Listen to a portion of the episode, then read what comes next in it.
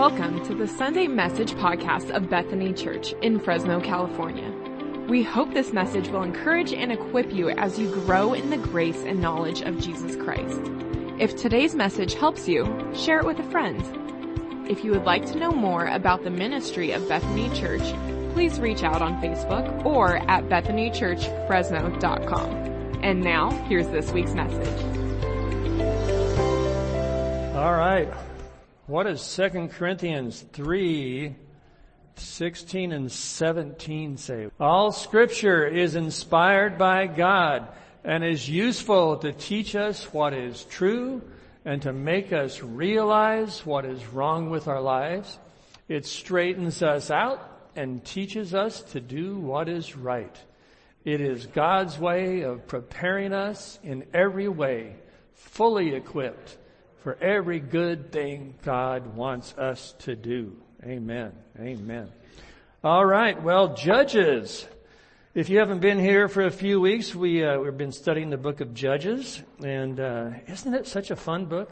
You know, lots of mayhem and and uh, all kinds of other stuff. But uh, one of the things we're finding, right, is seems like every week we come back to the same thing um, we, we see this cycle going on of people wanting to follow God. They reach out, they call for help because they're under some level of oppression in a very worldly situation. And then they call out for help and God provides someone to lead them out of that dark space and into the light. And then they have peace. And then suddenly somebody who was their leader dies and then they fall back into a way of sin. And it's over and over and over again. So I thought this today we'd start out by uh, uh, um, kind of visiting with one of my favorite theologians. His name is Yogi Berra. Uh, he's the he's the one who termed the phrase "deja vu" all over again. Uh, and I, I, thought you'd maybe enjoy a couple of other of his deep theological thoughts. Uh, here's one: When you come to a fork in the road, take it. There you go. Um, I like this one. You can observe a lot by just watching. No one goes there nowadays. It's just too crowded. Anybody? Oh, okay, some of them are just going way. If you have to stand up to get these, just you know, do that. All right, okay. Uh, the future ain't what it used to be. And uh, here's one of my favorites. Always go to other people's funerals, otherwise they won't come to yours. Just some, a little bit of advice from a sage person there. So, so deja vu, deja vu.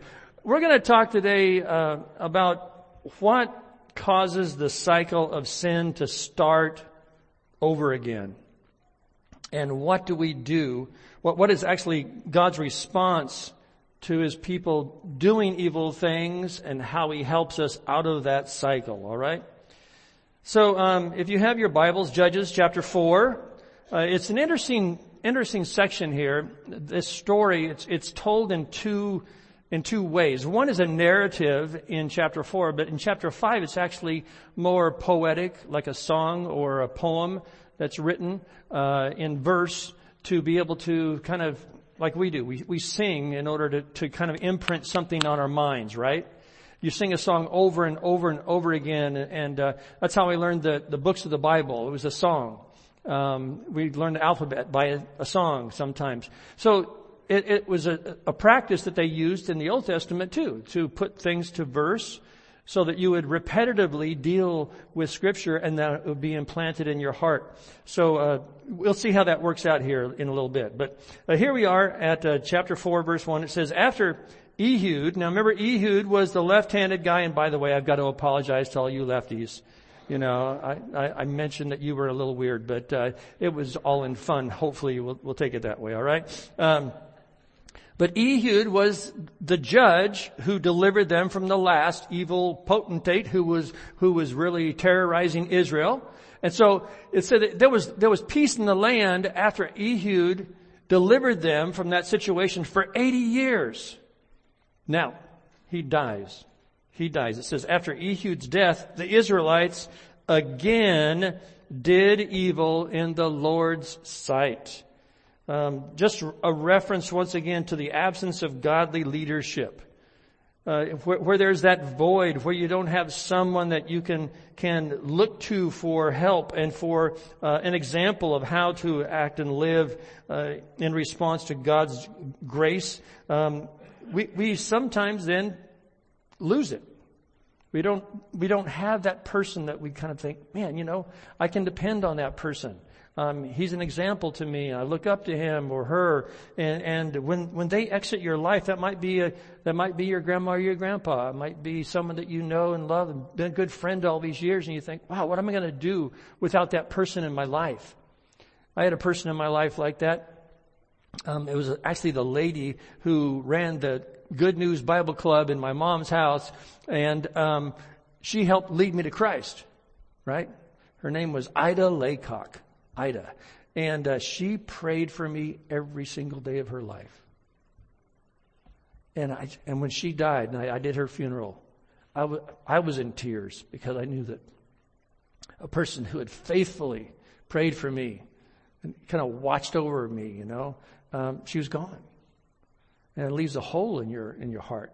So, you know, hopefully we all have someone in our life that, that encourages us in our faith and encourages us to keep walking faithfully with God. Well, Ehud was that person for the uh, for the nation of Israel, and he is now gone.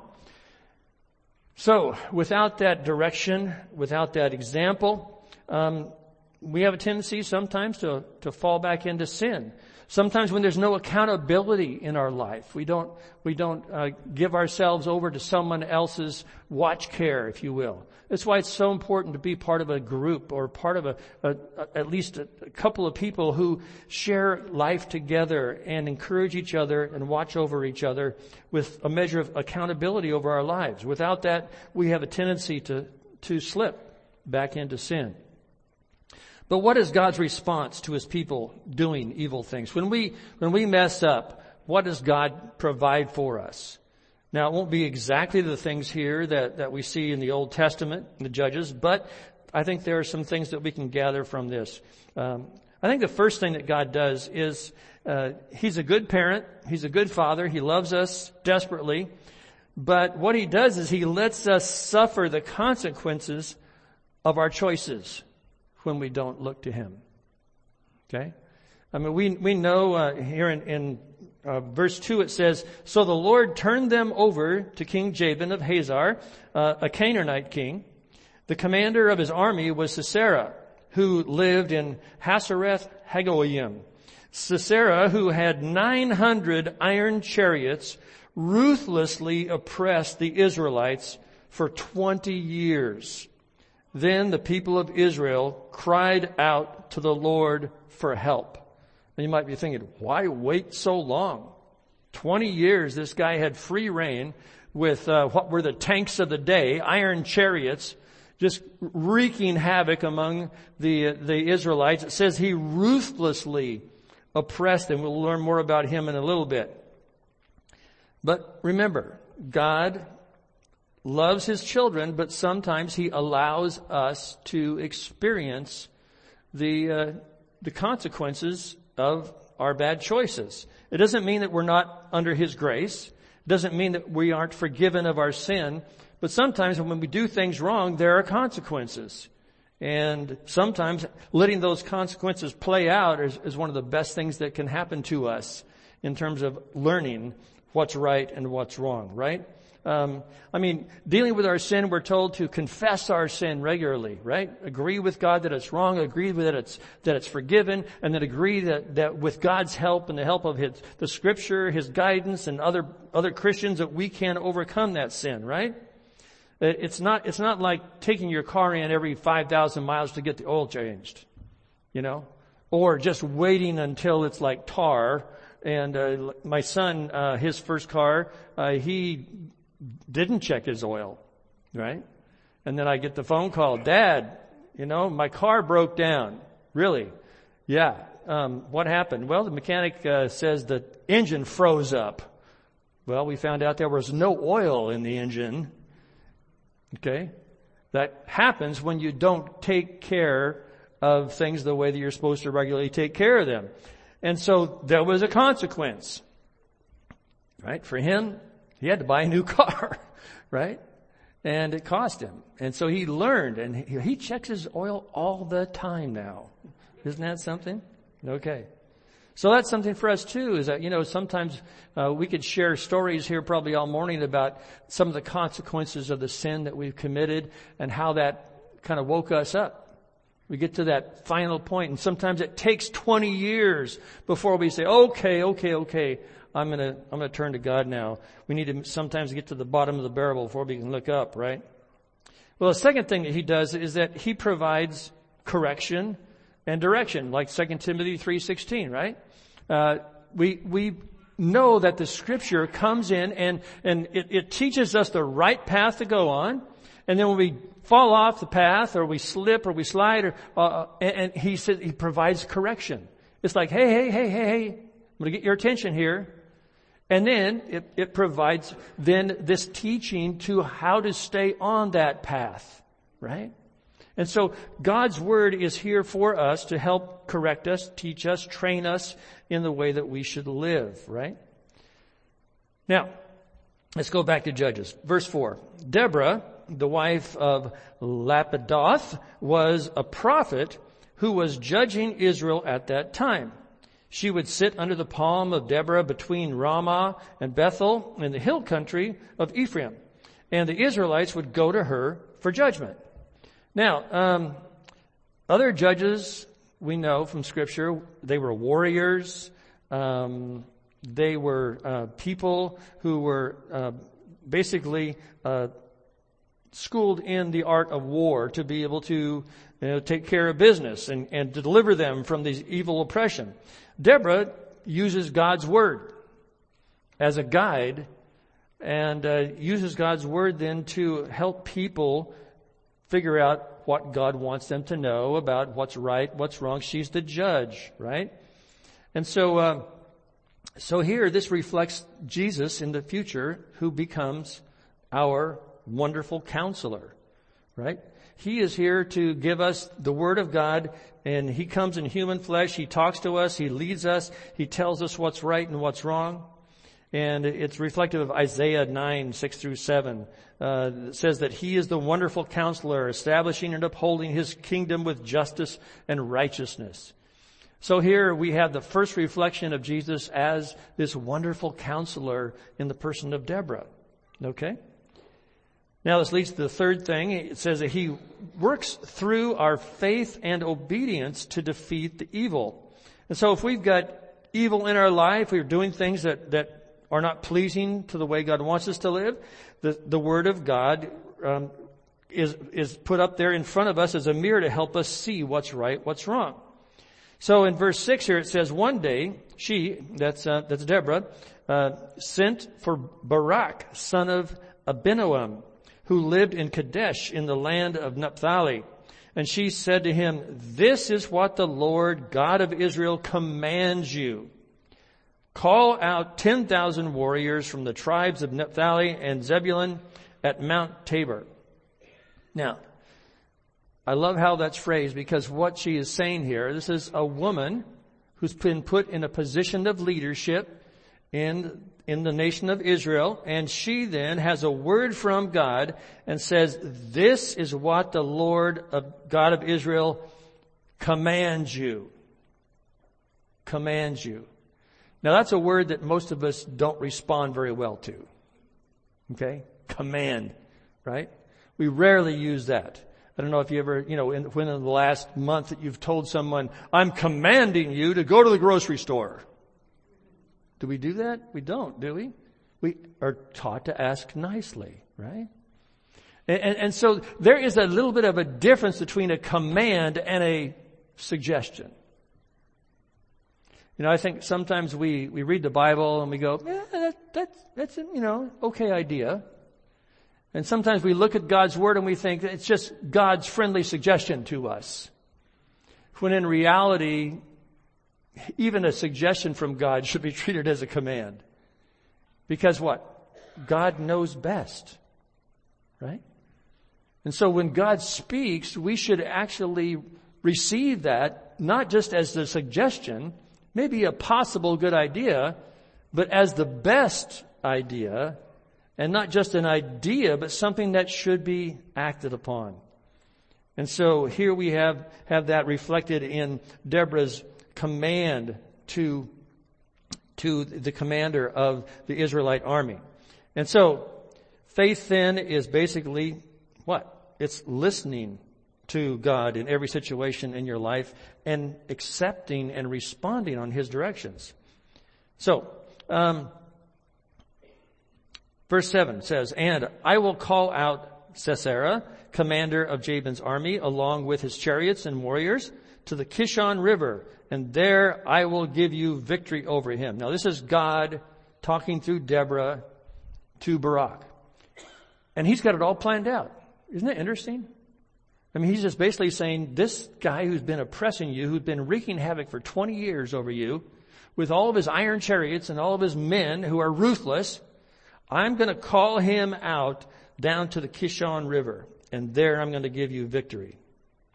Well, here faith is showing courage in the face of humanly overwhelming odds. God sometimes gives direction or correction or, or tells us what to do, how to live, and it seems like it's just going to be way too difficult.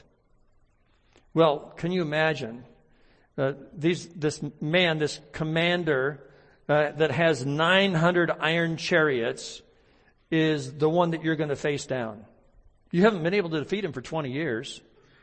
And now you're the one who's going to go mano a mano, right? You're, you're, you're going to get involved with this guy. And um, it looks like it's not going to be pretty. So Barak told her, I will go, but only if you go with me. Now that's very interesting, right? There is a male commander of the Israelite army and he says, well, I'll go, but only if you come with me. Now, it was actually uh, uh, an issue of respect here. Deborah is the one who has the word of God coming to her, through her, to him. And what Barak is saying here, it's not that he's chicken, right? It's that he wants to make sure that God's word is right there. Okay? Anything should happen, he wants to refer to God's word. And he knows that she is the prophetess and he wants her by his side. So she says, she says, very well, very well. I'll go with you, but you will receive no honor in this venture. For the Lord's victory over Sisera will be at the hands of a woman. Now this is really interesting here. Um, now this this is not a, a, story about women empowerment. Okay, it's not like oh yeah, go women. You know, here's a chance to put men down and to raise women up. This is not all about that. What it is is that God is speaking through Deborah, saying, "Listen, um, I'm going to give you victory, but what happens when a person wins in a battle like this? Well, they come back and they, you know, they, they have this parade and who gets all the glory? The captain, right? The leader of the army. And God wants to make sure that Barak doesn't take this to himself and say, oh, you know, I was such a good commander and I led the armies and, and I'm getting all the glory and the honor for this big battle that we overtook this guy. And uh, she says, nope. Um, actually, uh, faith is humble, and it's not seeking honor for yourself. Our life is not led uh, to be doing great things for God so that we get the glory. Some people actually do that. They put themselves forward, you know.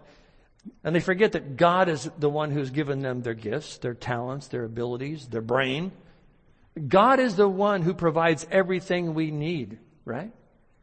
And so even if good things happen because we were faithful, it doesn't mean that we should stand up and bring attention to ourselves because of it.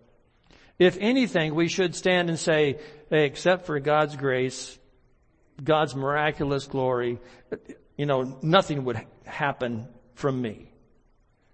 And so we put ourselves in a position of humility and say, yes, I'm a created being, created by God to do good works, but it's really all about Him. It's not about me. Okay? And so this is, this is the word from Deborah. It says, uh, you're not going to get any honor in this venture uh, because uh, Sisera is going to be uh, taken down at the hands of a woman. Now that's important, and I'll, I'll tell you why in a little bit. So Deborah goes with Barak to Kadesh. Verse 10, at Kadesh, Barak called together the tribes of Zebulun and Naphtali, and 10,000 warriors went up with him. And Deborah also went with him. And now Heber, the Kenite, uh, a descendant of Moses, brother-in-law, uh, Hobab, had moved away from the other members of his tribe and pitched his tent by the, the oak of, boy, here's a good word, Zaanaim, near Kadesh. Now when Sisera was told that Barak, son of Abinoam, had gone up to Mount Tabor, he called for all 900 of his iron chariots and all of his warriors, and they marched from Hasereth Hagoyim to the Kishon River, right where God said he was going to wind up. And then Deborah said to Barak, get ready.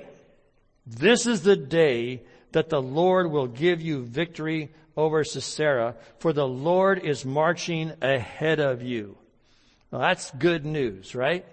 So the prophetess of God says to, to Barak, this is it. This is the day. Are you ready? And that might be a way to, to wake up in the morning every day, right? I mean, you know, get your, get your husband or your wife or one of your kids or whatever. You say, hey, are you ready today? This is the day. This is the day. We need to have that kind of anticipation in our life that God is going to work today. We can, we can dream about and, you know, think about things that, that were good in the past and we can long for those good old days. Or we can, you know, think and plan, plan, plan about our future. But you know what? You can only live today. Only live today. And there are, there are things that we're going to have to conquer today. And so she says, this is it. This is it. Today. And so then it says, so, um, so Barak led his 10,000 warriors down the slopes of Mount Tabor into battle. And when Barak attacked the Lord threw Sisera and all his chariots and warriors into a panic. Now this is weird, right? I mean, why did, why did they panic? Did they panic because of the Israelite army coming up? I really don't think so. Something else happened there that God did. Had nothing to do with the Israelite army per se. I mean, they were there, but God threw Sisera and his chariots and his horses and the warriors all into a panic. Now this, this is the transition into the poem or, or the song that we talk about now. Uh, chapter 5 verse 20 says this, gives a little insight into the panic. says, the stars fought from heaven. The stars in their orbits fought against Sisera the Kishon River swept them away, that ancient torrent in Kishon. Now they, they, were very familiar with flash flooding in those days. Okay, it was a desert kind of area. We know that. And so here, all of a sudden, I mean, think about it. You've got iron chariots. Iron is heavy, right? Chariots were usually made out of wood. They, these were made out of iron. And so, um, you wouldn't normally take iron chariots down to a riverbed unless it was dry. Right? Otherwise they get stuck in the mud.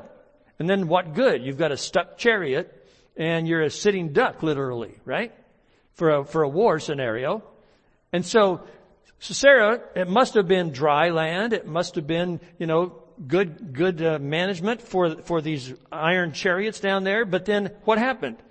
a surprise meteor shower, stars, boom, boom, boom, coming out of the sky, a sudden rainstorm that causes a flash flood, and now all of a sudden the chariots are stuck. They can't maneuver at all. And so they get overrun by the Israelites. You see, God who rules nature used his power to battle against man-made things that they thought were unbeatable, right? Sisera would have never positioned his chariots next to a river if he was expecting rain. Okay? He didn't have the weather channel back then, I guess. Okay? Uh, it was probably a dry season, but God directed Barak to, uh, to lure Sisera's army to a place where God could literally destroy them without the Israelites' help. Right? So what happens here? Uh, Sisera leaps down from his chariot and escapes on foot. And verse 16 says, Then Barak chased the enemy army, uh, killing all of Sisera's warriors. Not a single one was left alive. Meanwhile, Sisera ran to the tent of Jael, the wife of Heber the Kenite. Now Jael went out to meet Sisera and said to him, Come into my tent, sir. Come in. Don't be afraid. So he went into her tent. Now, this lady, right? This lady, Jael, um, knowing who this man was, should have given him deference. And of course, it was kind of a ritual in those days that if someone comes to your tent, you greet them, and then you invite them in and take care of them. I mean, you're, you're kind of hosting this person. Well, here, this guy is probably clad in his armor and all this stuff, and she goes out to meet him, and he's probably, you know, tuckered out from running in armor. And so then it says she went in, uh, so he went into her tent and she covered him with a blanket. Uh, maybe he was hiding in her tent. He thought that he was safe. He went to her tent because they were kind of on uh, Sisera's team. But you know, just because just because you are a, a part of you know the Canaanites, uh, you realize now, oh, something has happened, and you realize maybe this is Sisera. He is this person who leads all these awful people to do terrible things to the Israelites. Now, he says this. He says, please give me some water. I'm thirsty. So she gave him some milk. A little bit of a rebellious spirit, don't you think? You know? So she gives him some milk from a leather bag and covers him again. Now what does a blanket and milk represent? Oh, you're getting a little sleepy here, you know? Okay, I mean, now that may be our take on it, it's a modern take, but a little bit of warm milk and a blankie, you know, hey, it, it's time for bed, right? Okay. So, so he, he snuggles down there, right? And he says, stand at the door of the tent, he told her. If anybody comes and asks, uh, ask you if there is anyone here, say no. So at this point, Sisera has run away from the battle. He realizes that his troops have been overwhelmed. He's losing. He runs into this lady's tent and says, hey, uh, if anybody comes, I'm not here. Right? I'm not here. So let's stop right there for a minute. Remember, Deborah told Barak, but you will receive no honor in this venture, for the Lord's victory over Sisera will be at the hands of a woman. Okay? Now, uh, this may be why God chose a woman instead of a man for the job. Uh, chapter 5 verse 30 sheds some light on Sisera um, and that cruelty that the Bible refers to. Um, so Sisera here um, says in verse uh, chapter five, verse thirty, they must be dividing the captured plunder with a woman or two for every man. Sisera was kind of late coming home from the battle. And I think this is his mother-in-law here. Uh, she says, oh, you know, uh, they're saying, well, how come Sisera hasn't returned yet? And her response is, oh, they must be dividing the captured people there, right? A woman or two for every man. It was, it was very common in that day that if a nation, warring nation, took over another nation, one of the things that they would do, one of the plunder of the, that, that war were the women.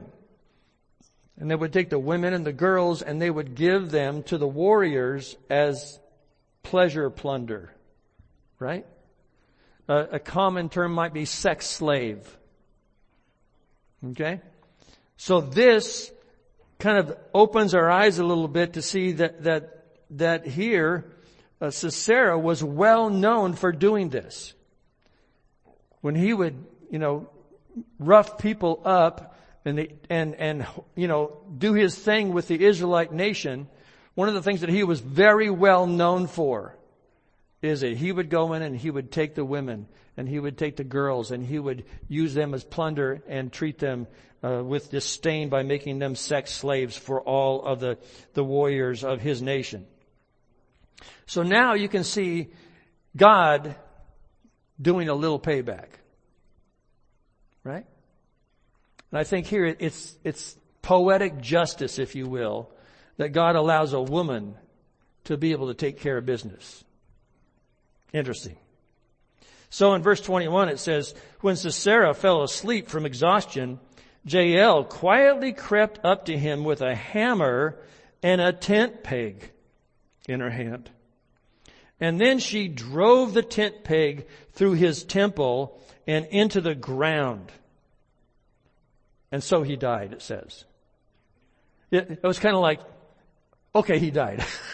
you know, usually if you put a tent peg through somebody's, you know, head, they're gonna die. Okay? But now, now, contrary to common thought, this is not where we got the term nailed it. Okay? Just lighten the mood a little bit, okay? Uh, and, and I, I, did refrain from doing another graphic picture on this one too for you this week. So, okay. Um, it says, so on that day, Israel saw God defeat Jabin, the Canaanite king, and from that time on, Israel became stronger and stronger against King Jabin until they finally destroyed him. Well, the last thing I see here of how God reacts, you know, to, to evil is that he enacts justice by his timetable, in his time. You see, God is still the, the God of justice. I mean, he, yes, he, he has poured out his grace on all of us and he will continue to do so. Our sins have been forgiven. You know, sometimes he allows us to to suffer the consequences of those sin uh, until maybe we cry out to Him for help. And then we look to God's Word as a prophetic voice into our life to be able to respond positively with obedience to Him so that we can overcome maybe that evil area of our life and put it to death finally. But this last thing that He enacts justice in His, his time we need to, to take this to heart because sometimes, um, sometimes our sin is, is a result of us doing wrong. It's our choice. But we all know too that there are some very bad things that happen to good people because there is some evil out there in the world. And so we, we pray for relief sometimes, uh, and we say, God, can't we take care of this situation? Um, can't, can't you fight the battle for me? And, and, and so we, we've got to really guard ourselves against trying to be judgmental against people who are even um, treating us badly and treating us in, in a way that, that um, needs to be judged. But we need to keep in mind that, that uh, Jesus changes things. Um, in Luke 6, 27 and 28, he says that we need to, to love, bless, and pray for our enemies. I mean, those who do evil against you and say all manner of bad and evil things against us. What do we do? We pray. And we even bless. We say, God, pour down a blessing on them. Help them, put them in a situation where they will finally respond to your love and your grace. We, don't wish evil on even our enemy. We would pray that our enemy would turn to God and be forgiven and, and be made right again.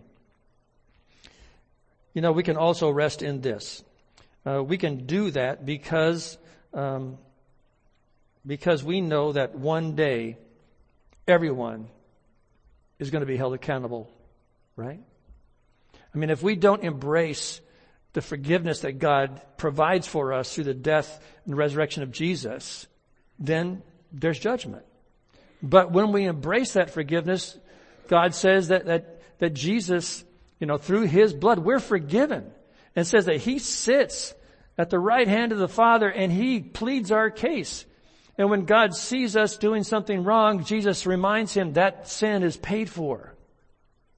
I paid for that sin on the cross. So, so our sin is not held against us. Jesus has already absorbed that punishment on the cross. And so now, um, now we, we have, have a situation in Revelation 11 says this, uh, verses 15 through 18, um, talks about the, there will be a day when everyone will face God.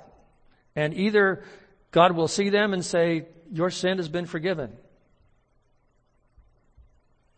Or he will say, no, now is the day that you will pay the penalty for your sin. It'll be an awesome, uh, awesome day, um, and it'll be an interesting time for people who will finally be accountable for their actions and punished accordingly. Romans 12:19 says this, "Dear friends, never take revenge. Leave that to the righteous anger of God, for the scriptures say, I will take revenge. I will pay them back, says the Lord." So we, we can rest in that. And I, and I, I know myself, I have to, you know, keep from saying, yeah, you know. Instead, I need to say, Lord, if there's any way to show yourself to this person who is, is mean spirited, who's evil, who's awful, Lord, show them your glory so that they can respond. Because except for the grace of God, there we all go, right? Okay? And so we need to, to pray, Lord, um, may those, those you love rise like the sun in all its power. And those who don't love you, may they see your face and come to repentance and then become part of the family of God. That we can, we can celebrate together that moment. Um, it's hard. Really, really hard. But let's pray a, a prayer of thanks that God provides relief for us. And it also provides an opportunity for those who may, may still be uh, living an evil life against God, the one true God, that they would respond, that they would respond to His love and grace and forgiveness. So let's pray to that end for our enemies. All right, let's pray. God, thank you. Um, Wow, what a story. I see these things and I shake my head and I just wonder what would it have been like to be there. Um, but to live under that kind of oppression. Lord, we, we, we all struggle in, in our own areas of sin, things that draw us in or tempt us. And, uh, Lord, we find ourselves in that cycle over and over and over again. Um, but Lord, thank you that you continue to forgive our sin and to provide a prophetic word that, that speaks into our life. Lord, help us to listen to your word. Help us not just to be hearers, but be doers and to let your word have its way with us. Um, Lord, thank you for the correction that you give us, even if it means um, experiencing whatever the consequences are for what we've done wrong. But God, we ask that you would just do whatever we need to help us love you more and help love others more and love our enemies like you love me. Lord, we uh, thank you for this day. We thank you for a chance to gather around your word as it speaks into our hearts and minds and lives. We pray that you would just help us respond uh, in love to your love to us. In Jesus' name, amen. Thanks for listening. Know that God loves you more than you can imagine.